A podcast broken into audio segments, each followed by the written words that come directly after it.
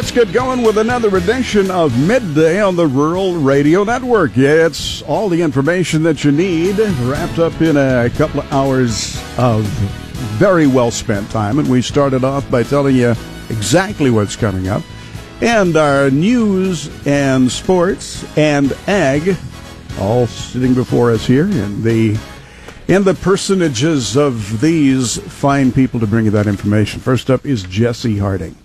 Well, obviously, we know there's a lot of weather events going on across the United States. That's pretty much the focus of what today's agriculture news is going to be throughout the span of midday today. For the 1213, we're going to talk about the fires in Montana and the Pacific Northwest and how producers are dealing with that and what is going on up there. Also, the sheep and goat, Nebraska sheep and goat annual meeting will take place in Scottsbluff this week, so we have a little audio previewing that. For the 1219, Joe Gangwish is with Coleman Locke He's a cattle rancher from the south southwest of Houston, discussing how they're dealing with post Hurricane Harvey floodwaters. And Coleman is actually the father of Laura Field with Nebraska Cattlemen. So a lot of producers out there might know Laura, and so that's this tie back to Nebraska for us. And then for the 117, Shaylee Peters is currently at the Soil Health Field Day. She'll have some audio for us on that. For the 117, I did bypass the newsmaker because Dave Schroeder has the audio on that and some things that producers are doing here in Nebraska to help others out. You bet. You can help uh, with the hurricane relief effort. Uh, Scott Ford, Bertrand, and uh, some others there are organizing a uh, semi load of supplies that they're going to take down to Texas here this Saturday morning.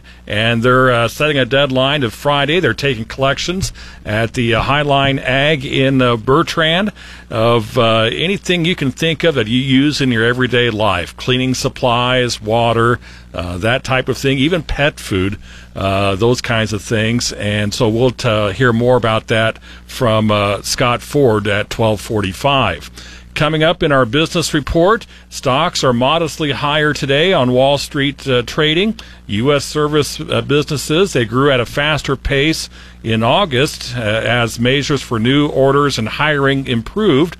And also, there is a little bit of movement in Congress towards health care reform. How little? Ever very, very little. Just a minutia. All right. Well, Tune in. We'll look forward to see what's up. And over here on sports today, Brandon Bennett is sitting in. Jesse's opening line about how the weather is dominating what we are doing here on midday. Weather is dominating a lot of the sports activity too. After going back and forth a little bit, the NFL now says the Miami Dolphins season opener against the Tampa Bay Buccaneers has been postponed to November 19th. Oddly enough, that's a bye week for both of them.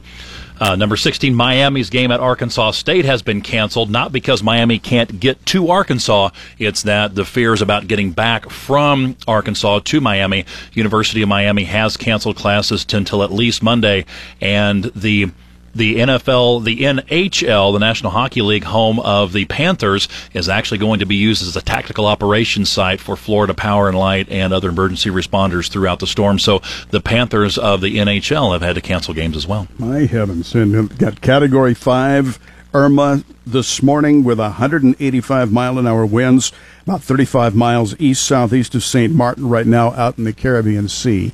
And so that one is uh, next up on the agenda. And uh, I'll tell you what, Mother Nature's just playing havoc this year. One thing after another hurricanes, wildfires, oh my. Unbelievable. It's all coming up for you today on midday. Look at ag weather now, and for Paul Perkins, I'm Dirk Christensen, brought to you by Holdrege Irrigation. Frost-free conditions in the Midwest, extending the outlook and the concern about Hurricane Irma's impact are all among the key weather items that the commodity trade is looking at today. The forecast calling for mostly favorable conditions for filling, maturing, and early harvest of corn and soybeans. No damaging cold weather is indicated over the next 10 days. Category 5 Hurricane Irma centered early this morning with 185 mile an hour winds 35 miles east southeast of St. Martin in the northern Caribbean Sea. Irma is moving toward the west northwest at about 16 miles an hour. This general motion is expected to continue for the next couple of days. On the forecast track, the extremely dangerous core of Irma will be moving over portions of the northern Leeward Islands this morning, then move over or at least near portions of northern Virgin Islands today, and then pass near or just north of Puerto Rico this afternoon or tonight. Irma remains what's termed an extreme risk to lives and property through the northern Caribbean. Eventually, this could also extend into the Americas to Georgia, the Carolinas, but this could change as the forecast track seems to be going away from a Gulf of Mexico impact, but this too remains somewhat uncertain for Hurricane Irma. Irma is considered an extreme risk to Florida at this time. The track could still change, but as of this hour, the risk would be for torrential rains leading to extreme flooding and high wind and severe damage to crops including citrus, sugar cane, and vegetables in south and central Florida. The time frame for this is on into this weekend, and the bias at this time appears to be for greater impact in the southern and eastern Florida areas due to wind and extreme rain. But again, this is all subject to change. The early call puts the heaviest rain due to the future track of Irma in eastern Georgia and the Carolinas early next week, affecting both cotton and peanuts. However, that track is highly uncertain this far in the future as it could shift either east or west as well. Now, early this morning, the center of Tropical Storm Katia, which is a 40 mile an hour wind storm at this time, located 105 miles east of Tampico, Mexico. That's in the southwest Gulf. Katia is moving toward the east northeast at about 4 miles an hour. The system should gradually turn southeastward over the course of the next 24 hours and then continue moving in that general direction um, through Thursday. A turn toward the southwest, moving in the general direction of uh, of that uh, direction through Thursday, would be forecast then for later, maybe within the next 24 hours following that. On the forecast track, the center of that storm is expected to remain offshore of Mexico through Friday morning. That system could bring heavy rains to some key coffee areas of east central Mexico by the end of this week.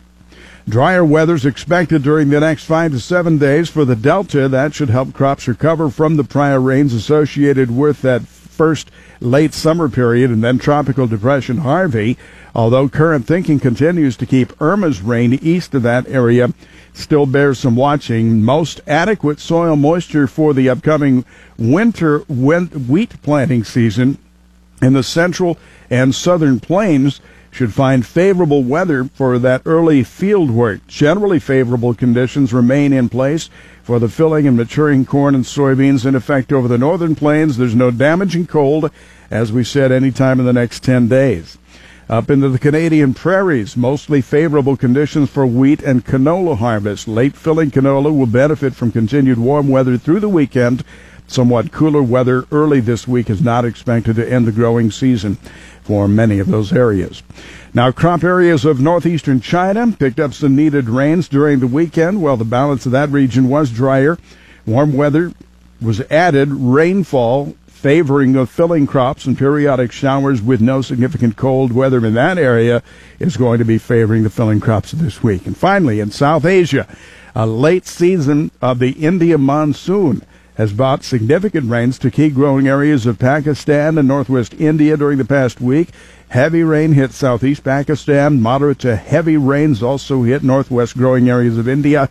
And rain in those areas will help improve irrigation and soil moisture for the summer crops and irrigation for winter crops. This is a highly favorable situation, except in areas of local flooding.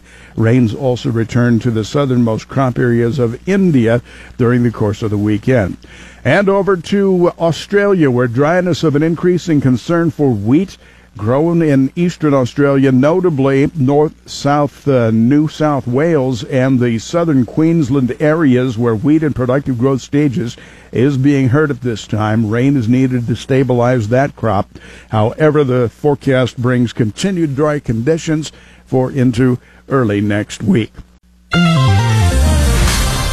agriculture information on the Rural Radio Network. I'm Jesse Harding. How did a winter of above normal snowpack and a wet spring turn Montana and the Pacific Northwest into a center of wildfire activity this summer? Well, Jessica Gardetto of the National Interagency Fire Center explains how a wet, cool spring and prolonged dry summer have each contributed to major wildfire activity in Montana and the Pacific Northwest. This has been a very above normal to extreme fire season for most of the western states, especially since the fire season started early. The Northwest and Montana, they are experiencing over 80 large wildfires right now. This extreme fire season is a combination of a lot of fuel loading. We had a very wet spring in most places, so that of course caused even those finer fuels to grow very quickly because we had such high temperatures for such an extreme amount of time. Starting off early in the summer, a lot of those fuels dried out and it's been fire season in some of these states now for almost two months. Montana has definitely had an extreme fire season and these last couple of weeks they've had continued high winds as well. So a lot of these large wildfires that have been burning for over a month for example, the Rice Ridge Fire, which is 100,000 acres, has been burning since July 4th. And a lot of these other large fires in Montana have been burning for almost a month or just under a month. And it's just been a lot of fire activity in that state for most of the summer now. Over 80 fires continue to burn in Montana and the Pacific Northwest states. And while this has been going on, also Hurricane Harvey affected Texas and Bertrand producer Scott Ford is collecting items for relief there in Texas. Dave Schroeder has more. The main collection point for household and cleaning supply items is Highline Ag in Bertrand. The deadline is Friday. As Ford says, he plan to leave with a semi trailer early Saturday morning. Ford says the exact destination is still to be determined. There's a good chance that we might be going to some of the smaller rural towns that maybe aren't getting near the attention that Houston is, and we're going to make sure that uh, that the products that people donate here are going to get in the hands of the people that truly, truly need it. And we've got people on the ground that are going to help coordinate this. So we're we're in contact with them right now, and uh, they're telling us that uh, the need is still very great down there.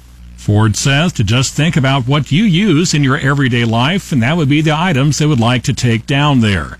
Monetary donations can also be left at First State Bank in Loomis, Bertrand, and Arnold. I'm Dave Schroeder.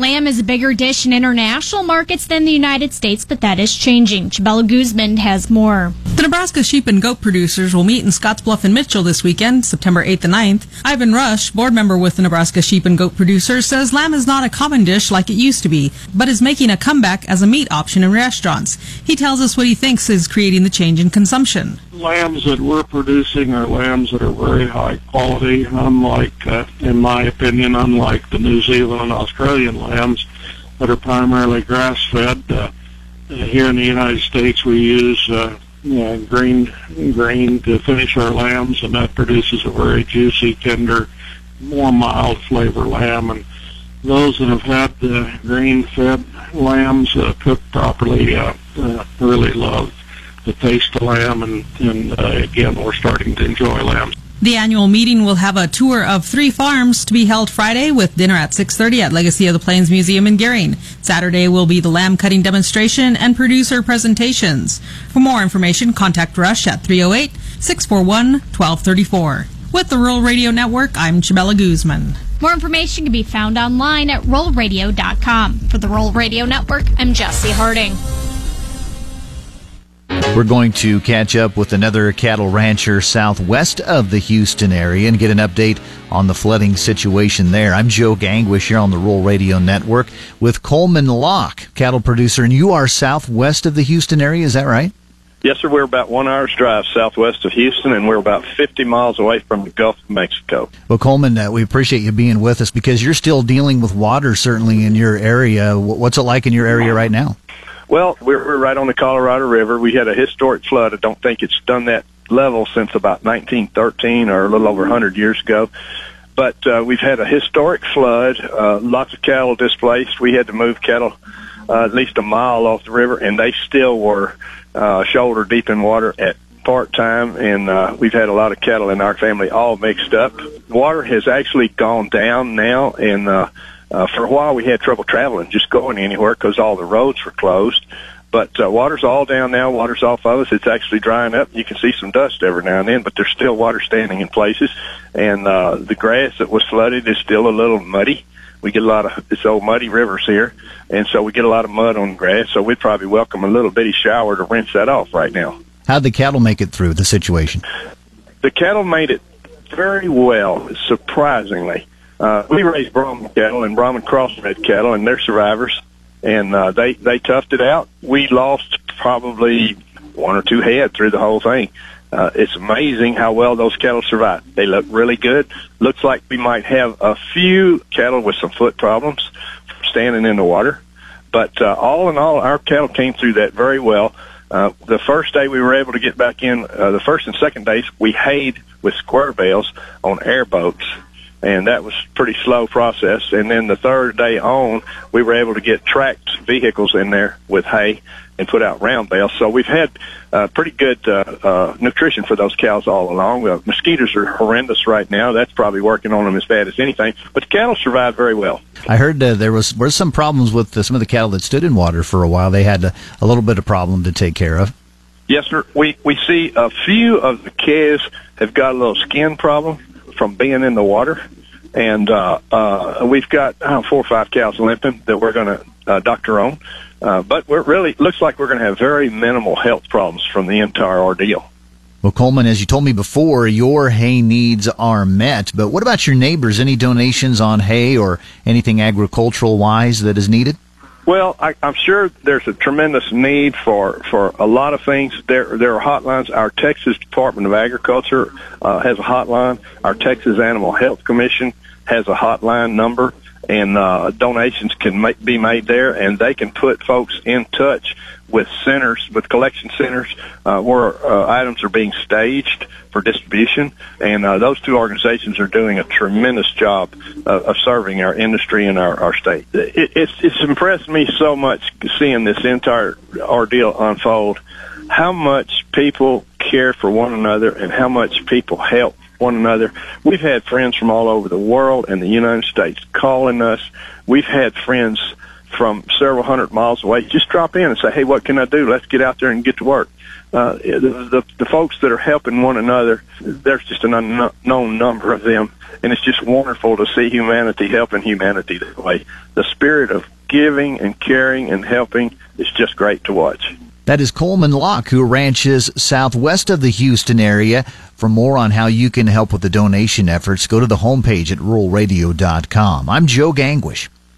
You're listening to Midday on the Rural Radio Network. It's time to check sports with Brandon Bennett. Good afternoon, Dirk. The University of Nebraska Kearney football team looks to improve to 2 0 on the season tomorrow night as the Lopers hit the road at the number 15 ranked team in the nation, Emporia State University. Last week, UNK picked up a huge win to start the season with a 14 3 victory over the Griffins from Missouri Western. UNK head football coach Josh Lynn says it was big to get the first win in game one to kick off the season. You know, it's good to get a win, say what it is. Uh, you know, the next thing is, you know, we, uh, we enjoyed that win, but you know, the next day we were back to work you know, the kids have done a good job with that. I mean, it's there's been no, you know, there's no been no hangover in regards to the victory. Uh, our kids, you know, we're back to work uh, the next day and ready to uh, get going against Emporia State. The Hornets have won nine out of the last 11 games in this series dating back to 1988. Kickoff tomorrow night is set for 7.30 and you can catch the game on 93.1 The River, krvn.com or by downloading the River app. Well, before Hurricane Irma has a chance to wreak havoc on the United States, it's already wreaking havoc on sports schedules across the southeastern portion of the nation. After going back and forth a bit on this yesterday, the NFL now says the Miami Dolphins season opener against the Tampa Bay Buccaneers will be postponed until November 19th. That game can be moved to week 11 because both teams, coincidentally enough, have a bye week that week. In college football, number 10 Florida State has moved its game against Louisiana Monroe up to a noon kickoff instead of their originally scheduled night game Saturday evening. Number 16 Miami's game at Arkansas State on Saturday has been canceled over concerns about the hurricane. Getting to Arkansas for the game isn't the problem for Miami. However, getting back home is the potential issue, and the uncertainty over what might happen with the storm led to the decision to err on the side of caution. The game between Miami and Arkansas State will not be made up in 2017. And the NHL's Florida Panthers are canceling their plans to play in a prospect tournament in Southwest Florida later this weekend. In fact, the team will close its offices on Thursday afternoon in anticipation of the storm, and then their home arena, the BB&T Center in Sunrise, Florida, will then be used as a tactical operations site for Florida Power and Light and other emergency responders during the storm. And it's the second year of six man football for Elwood. The Pirates started this season with an easy win over Elba, and head coach Patrick Roper is just cautiously optimistic things will be better this season for the Pirates. We we've talked about, you know, we've got a lot of guys from last year that played a lot back. You know, we felt we kind of maybe gave a couple games away with some of those better teams. We turned the ball over way too many times against Wilcox. Um, I think I think as a first year team and six man, you are trying to figure out what can we do, what works, what doesn't, and so I think we have a good grasp now of of what things work and what and what doesn't, and what we're trying to do, and how to defend people, and I think that that helps a ton. That's a look at sports. Stay tuned. More of midday is just ahead. You're listening to the Rural Radio Network.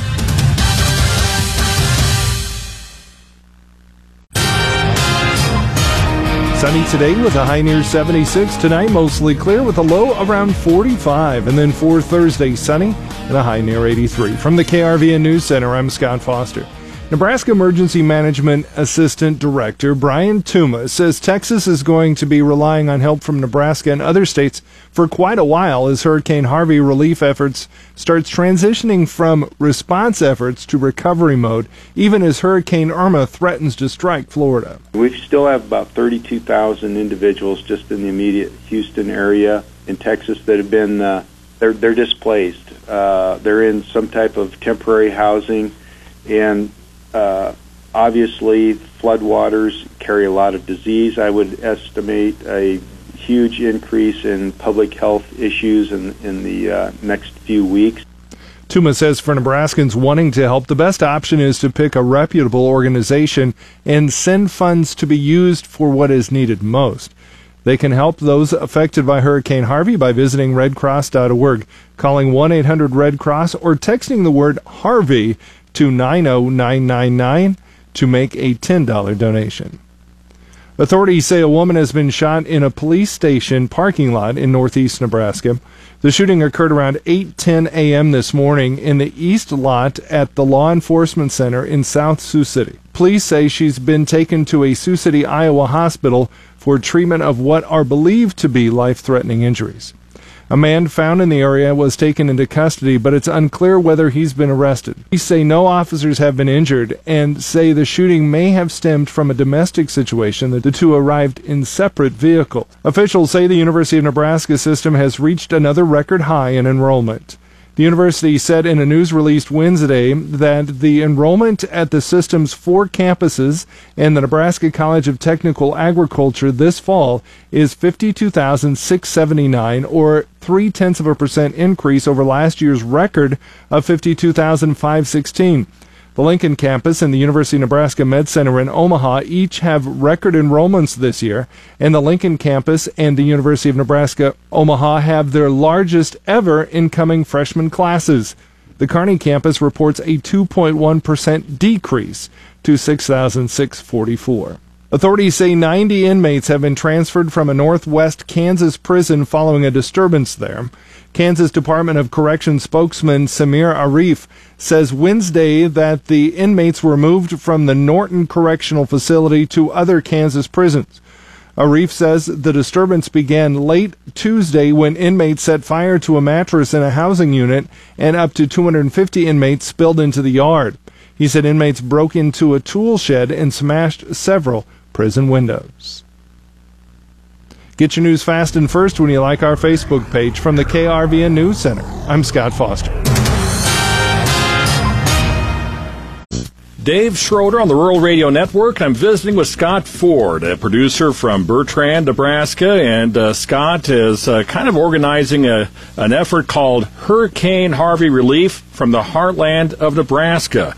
And Scott, tell me uh, what got this idea rolling. Well, Dave, we're affiliated with the All American Beef Battalion, Bill Broadie and his crew, and uh, Bill Broadie went down shortly after the hurricane kind of left the area down in Texas. And he called me on Saturday and said, is there any way that you can help kind of round up some supplies for our fellow people in Texas? And I said, we certainly do everything we possibly can. And we've got, uh, you know, some friends and customers down there in the Houston, Sugarland area. And I called them and they said the need is pretty great for, for a lot of things. So it just, uh, felt right that we needed to try to help out on this end and, uh, and see what we could do to pull together and, and send them some supplies. Well, yes, you are collecting uh, supplies. Tell me what kind of supplies that you're collecting to uh, take down there. Yeah, I mean, some of the biggest need that they keep talking about, you know, diapers, uh, formula, baby formula, baby wipes, cleaning supplies. You know, obviously the people are trying to go back in now or getting back into their houses and the, the complete devastation trying to clean up. So, I mean, I had a friend down there that says that, you know, trying to find Clorox and Pine Sol, you know, uh, just garbage bags, um, obviously toiletry items, personal items, toothpaste, toothbrushes. We've had uh, four or five pallets of water donated, perishable food items, you know, paper towels, all are extremely important and, and stuff that we're trying to get rounded up. So that that's kind of a, a short list of some of the things that we're trying to put together. Pet food is another thing. I mean, we've had people donate some pet food obviously there's there's pets that have been displaced. So if you can just think about it, if you can go through on a on a daily basis what you use and just imagine that all being gone and you trying to replace it, you know, and obviously the uh, the infrastructure down there is is definitely tested at the max. So we're trying to take advantage of our full grocery stores uh, up here and get gathered up and, and go down there with as much stuff as we possibly can. And uh, you're collecting it this week. And tell me, when is the deadline and when do you hope to uh, box things up to head you know, we're hoping here in the next couple of days we can people can pull together and and uh, find a, a local spot in their community or bring it over here to Bertrand. We're hoping that we can maybe uh, get packed up uh, Friday afternoon, get the trucks ready to go, and then maybe we can be pulling out of here early Saturday morning. It's about 14 hours to Houston, so if we can get left early Saturday morning, hopefully we can be down there Saturday night. And we might not go, you know, uh, that's one thing people have asked us several times, where exactly are you going? I said, well, I can't tell you that because the, the situation obviously is changing on a daily basis down there. There's a good chance that we might be going to some of the smaller rural towns that maybe aren't getting near the attention that Houston is, and we're going to make sure that uh, that the products that people donate here are going to get in the hands of the people that truly, truly need it. And we've got people on the ground that are going to help coordinate this. So we're in contact with them right now, and uh, they're telling us that uh, the need is still very great down there. Highline Ag in Bertrand is the main collection point at the warehouse there, but you have some other drop points in surrounding communities as well. Yeah, uh, Christy Dugan over in, in uh, Lexington is, is helping coordinate some drop points there. Uh, the, the Atlanta Community Building down in Atlanta, Nebraska. Ty Marquette over in Holdrege is, is accepting donations. Uh, we've got Morris Press over in Kearney, uh, Eugene Co. down in McCook. So a lot of other people and have uh, have uh, offered to kind of be collection points in their own community. So we're getting some great response, and we're hoping we can get it all pulled together on Friday and get some trucks packed up, ready to go south. Any opportunity for uh, cash donations? Yes, I appreciate you asking. So we did set up a uh, fund at the uh, First State Bank in Bertrand, Loomis, or Alma. Either any one of those branches, they can go in and, and offer a uh, cash donation. We've got an account set up, and then we're going to kind of survey the situation uh, here uh, Thursday and kind of look at what need we need the most and use that cash donations to, you know, maybe go buy some product in bulk that uh, maybe that we're running a little short of. So, well, if anyone has any questions, how can they get a hold of someone and who? You bet. That would be great. Um, my cell phone number, uh, Dave, is three zero eight nine nine one two four five two. Uh, we've got a Facebook page that we're trying to keep up with, so you can see some contact information uh, on my Facebook page. Uh, uh, please go there. And uh, like I say, we certainly uh, love uh, love in all the help that we can possibly get uh, this uh, this week here, getting stuff put together and packing up and getting ready to go. And so that uh, Facebook page is your own uh, personal Facebook page, uh, Yep. Scott Ford at Scott Bertrand.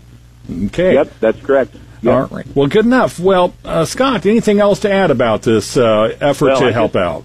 Well, it's just you know when when uh, it's just fun to be a part of something like this and see the community come together and and you just see how uh, Americans support Americans and you just uh, it just gives you a good feeling and it's just wonderful that uh, to see the the people here in the heart of uh, heart of the United States want to help their fellow American out, and it just uh, thank you to everybody that's uh, been so generous. That's uh, Scott Ford of Bertrand. He's uh, organizing an effort called Hurricane Harvey Relief from the heartland of Nebraska. And the main collection point is at the Highline Ag in Bertrand and is affiliated with the All American Beef Battalion. And they're planning on taking a, a semi trailer load of supplies down to relief for the Hurricane Harvey this Saturday. And the deadline is this Friday. And I'm Dave Schroeder on the Rural Radio Network. Let's get our closing livestock futures report from Joe Teal. He's at Great Plains Commodities. Joe, let's talk about the trade today. Higher in cattle, kind of a quieter day in hogs. Yeah, quiet. Well, actually, it was a quiet, pretty quiet day in uh, cattle. I mean, we did finish higher, uh, uh, but it was uh, seemed pretty uh, much like a non-event. Uh, the auction didn't really pose any direction for the market, really. Um, and so we closed moderately higher. Cutouts were higher at noon. Uh, heard of no cattle trade. The uh, like I mentioned, the uh, auction didn't really provide any direction. Uh, didn't seem like there was anything special uh, taking place there. Uh, did hear of some cattle trade, uh, maybe a little bit lower, uh, but uh, that didn't seem to have an effect on the market because it was pretty light uh, sales. And the feeders uh, showed some uh, triple-digit gains in the first two months, and that's uh, mainly, I think, uh, due to the fact that they're, uh, the index has been going up, and uh, we're a little discount. So uh, I think that uh, helped them uh, to some degree. Over in the hogs, very quiet. Uh, cash seems to be, uh, boy, just not on fire at all. And the cutouts were sharply lower at noon. So that kind of backed everything down uh, in the hogs, uh, despite the fact that we're still at a deep discount, even though uh, that index continues to uh, fall rather rapidly. So, all in all, uh, a pretty quiet uh, day, but mostly higher. Joe Teal is at Great Plains Commodities. Call him toll free 800 328 0134. This is the Rural Radio Network.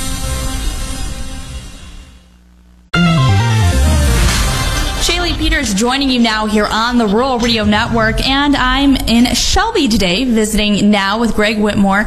And Greg, you are the grower here, but you're hosting this field day also in conjunction with the Soil Health Partnership. So bringing farmers in, bringing some FFA students in today, a very neat event hosted here. Just go into uh, to start what exactly you're doing here today.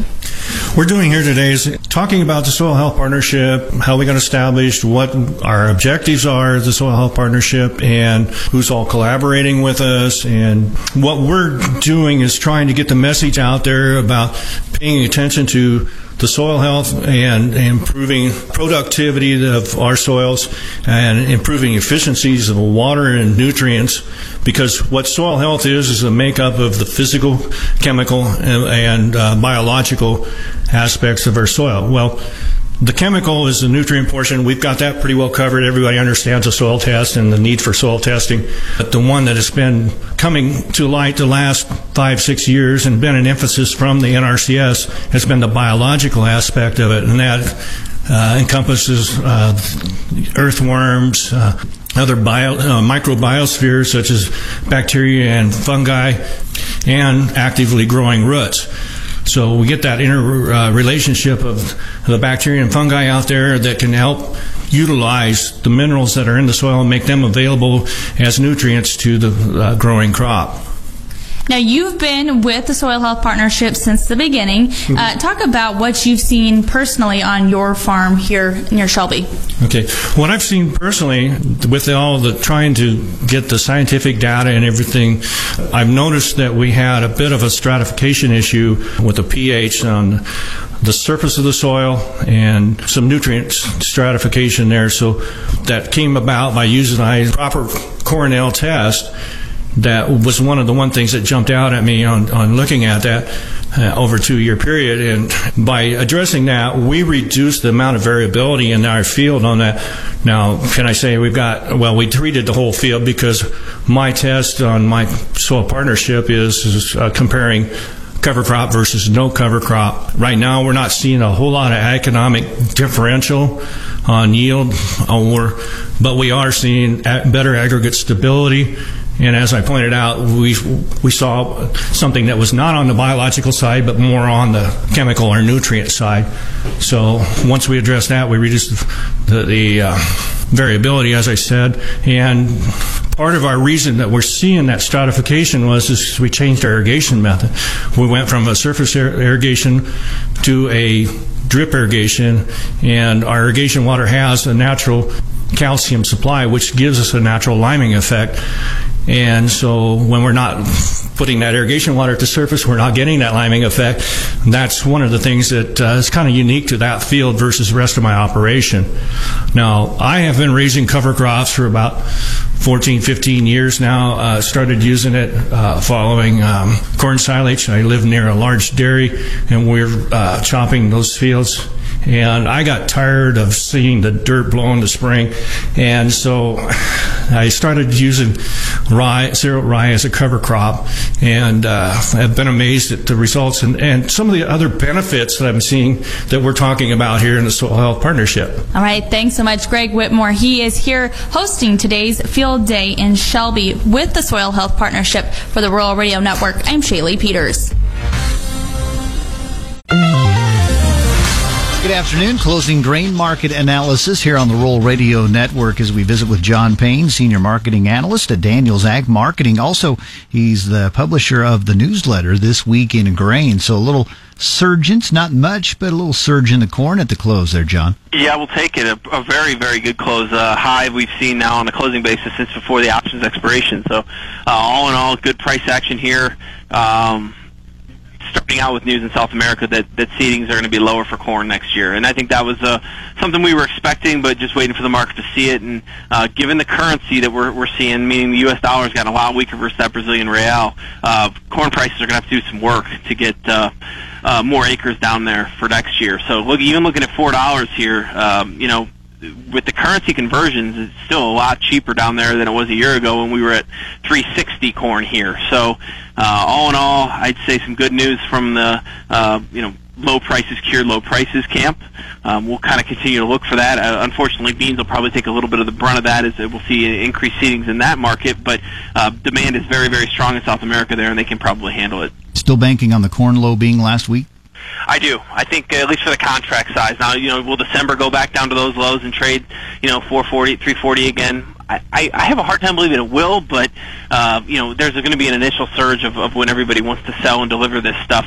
Although it's going to be a while. If you look at the dented numbers from last night, uh, we're we're substantially behind. I mean, I'd say even almost two weeks uh, in certain areas. Uh, northern states, you know, 15% in some cases behind where we were a year ago. So it's um, it's going to be a late crop market feels like it's a little impatient here. Uh, you're starting to see the cattle cattle markets fall apart, and that could be good for the grains, as we've seen uh, the opposite really be beneficial for um, you know the sellers of corn. And now with with maybe livestock coming off a little bit, we'll see those grain prices rally.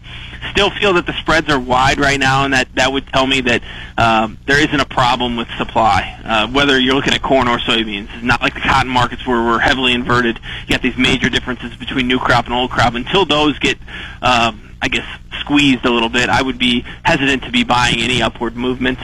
Um, producers are going to have a decision to make 375-ish. I think you'll get pressed to that at some point here before the end of September, and uh, it might be quick, uh, as, as a lot of folks are going to look to get an early jump on selling. All right, wrapping it up, uh, the bean support seemed to wane today.